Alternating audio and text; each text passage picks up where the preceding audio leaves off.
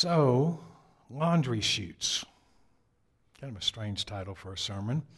I have a friend who's a philosophy professor at Baylor. Her and her husband are remodeling their house. And she had a picture on social media two weeks ago of a laundry chute. Uh, some of you may or may not remember laundry chutes from the time we were kids in two story houses or five story buildings. You'd put the dirty laundry in, and magically disappear, and gravity takes over.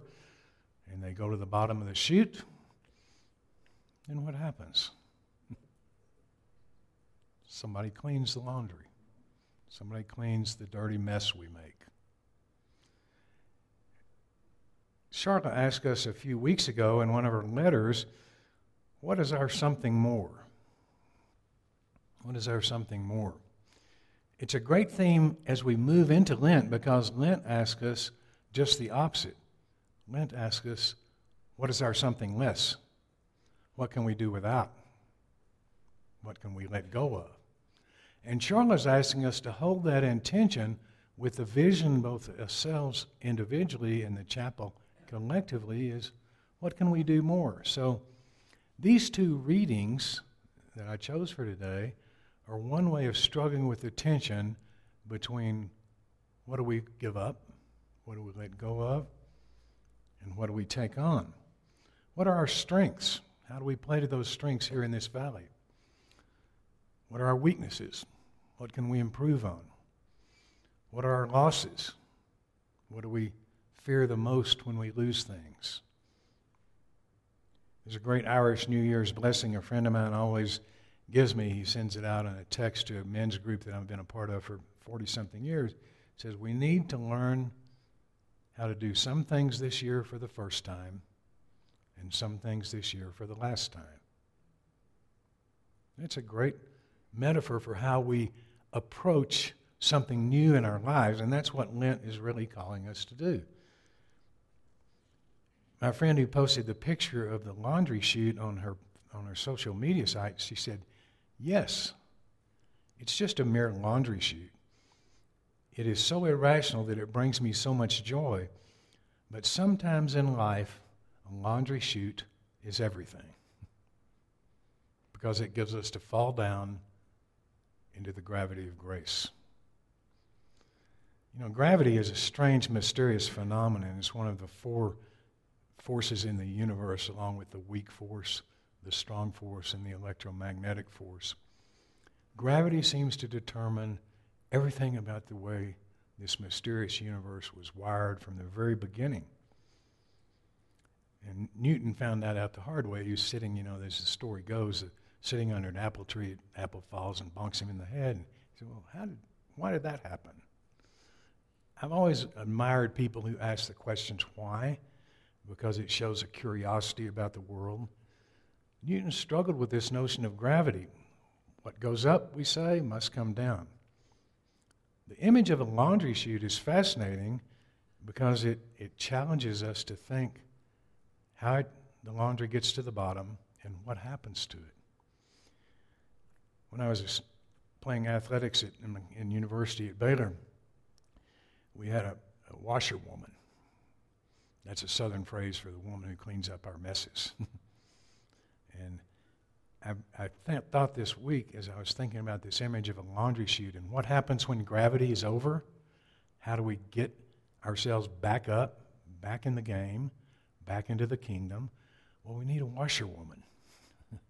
we need you know, in the South, it would be a woman of color to look after us and hold us accountable to the mess we can make of our lives. And I remember in the athletic dorm is show you how times are different. We we were given five dollars a week spending money by NCAA rules. That's all you could, were allowed to, to get.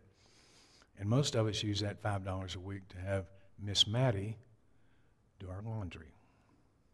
We put it in a sack outside our door and Lo and behold, two days later, she'd bring our laundry back. But she'd always ask us, Mr. Mike, did you go to church Sunday? No, Miss Maddie, I, I didn't. And she would, you was not happy. or you'd say, yes, ma'am, I did. And she'd give you a big old bear hug and you felt cleansed again, felt whole again. You see, this image of the valley of, of dry bones is about being made whole again. It's about when we're stripped away to our skeletons, the bare bones of our existence, we've fallen, we're stained, we're at the end of our rope, we don't know what to do, and we go into this laundry chute where gravity takes over and takes us to the very bottom, and we think there's no way out. We've all been there whether it's in our personal lives, our professional lives, our lives with our parents that are getting infirmed and old, our lives with our children who are 14 or 15 year old rebellious as adolescents. We need a, wash, a washerwoman to put us back in the game. Hard work is figuring out how to clean that laundry back up again, right? Even if it's clean, what do we do with our new cells? Well, it's interesting the New Testament answers that over 300 times. The New Testament talks about things that we now collectively call the second coming. The second coming, I think, is one of those historical quirks where the New Testament writers are challenging us to reimagine a future where Christ is present with us in some mysterious and undefinable way. And I think we've, we've made the theologic mistake of thinking of the second coming as something down the road, something a thousand years from now, or 10,000 like John Newton wrote in Amazing Grace.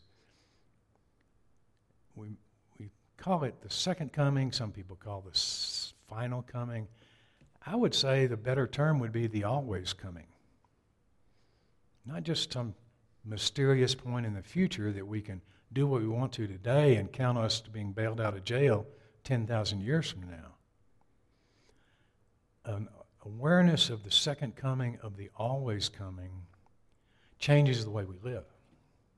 It allows us to put skin and muscle and bone back on our raw, dirty, broken skeletons. Jesus kind of said, he tiptoes around this. He said, I'm going to be back. Well, of course, in 10 years, he wasn't back.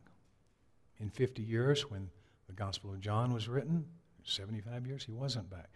So people began to say, What's going on here? Jesus said he was coming right back, right? I think to understand the implications of this means that we get drawn into the conversation of how we respond to grace.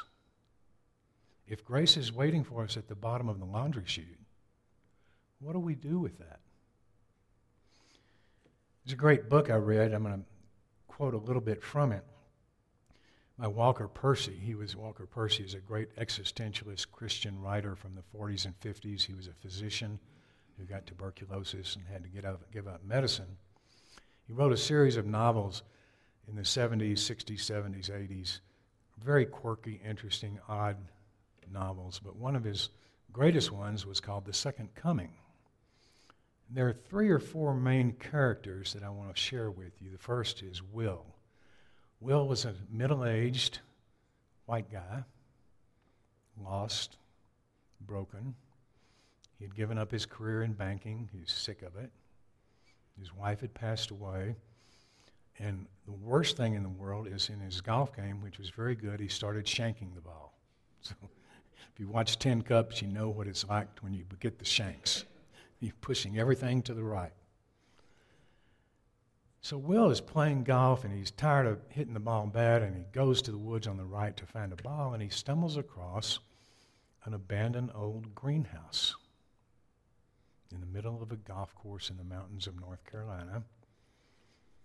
And in the, as he's looking for his ball in the greenhouse, he comes across a little waif of a young woman named Allison or Allie and Allie is a refugee, an escapee from a mental institution. And she's hiding out in this greenhouse.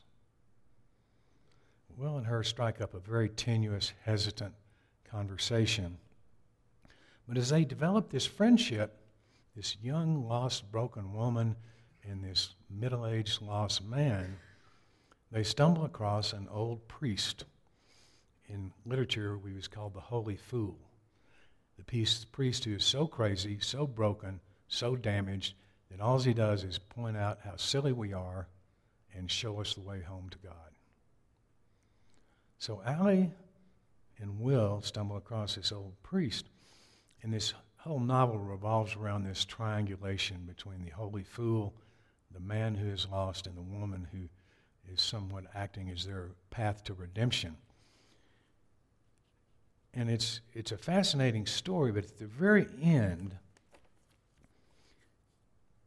Will is beginning to ask himself, what, is, what are we doing here? Why are we, why are we here? How are we dealing with this brokenness? Right, Will says. In his excitement, he rose from the chair. He's going around the desk, and the, old priest is there, and Allie is there. She, he says, Tell me something, Father. Do you believe that Christ will come again? And in fact, there are signs of his coming in these very times we live in. But now Father Weatherby had also risen, and Will Barrett stopped the old priest at the door and gazed into his face. His bad eye spun around. He wasn't seeing very well. The good eye looked at him fearfully. And the priest says, What do you want of me? What do I want of him? said Will. And he suddenly realized that he had gripped the old man's dry old wrists. The bones were dry like sticks. But for some reason, the old priest didn't move but looked at him with a new expression. Will thought about Allie and her greenhouse, which, of course, is the, the metaphor for the Garden of Eden that they find that's their salvation. Her wide gray eyes, her lean muscled arms, her strong, quick hands. And his heart leapt with a secret joy. What is it I want? said Will. From her and from him what can I, what do I want but must have? Is she a gift and therefore a sign of a giver? Could it be that the Lord is here masquerading behind this simple, silly, holy face? Am I crazy to want both, her and God? Not want, but must have and will have. And that's the closing sentence of the book. The second coming is here. It's not off in the future. At the bottom of the laundry chute, grace like gravity had taken them to the bottom, and the greenhouse and the relationships brought them back to new life again. And that's what the story of Ezekiel is all about. It's not just a story of the people of Israel, it's the story of us how we relate to each other, how we love each other, how we care for each other in our brokenness and our, in our washing. We need that woman at the bottom of the, gra- of the laundry chute. You know, when you think about artistic images of Jesus that have been controversial over the years, think of the movie The Shack, where God's portrayed as a, as a large black lady with open arms. Um, a lot of people have played with the themes of where is Jesus now? We know where Jesus was historically 2,000 years ago to start this community we call the church. We don't know what that may look like 10,000 years from now. So the question is, where is Jesus now? And I would say we make the mistake of looking up for Jesus when we need to be looking across for Jesus. We need to be looking down for Jesus. That's where we live, with each other. Not some pie in the sky kingdom, the heavenly Jerusalem coming down at the end of time. We don't know when that's going to happen. The gospel writers are clear about that. But they're also equally as clear when we allow grace to break in, we become transformed. We become like the people of Israel in the valley of dry bones. We're new people. We put on the skin and tendons and muscles of grace and love for each other.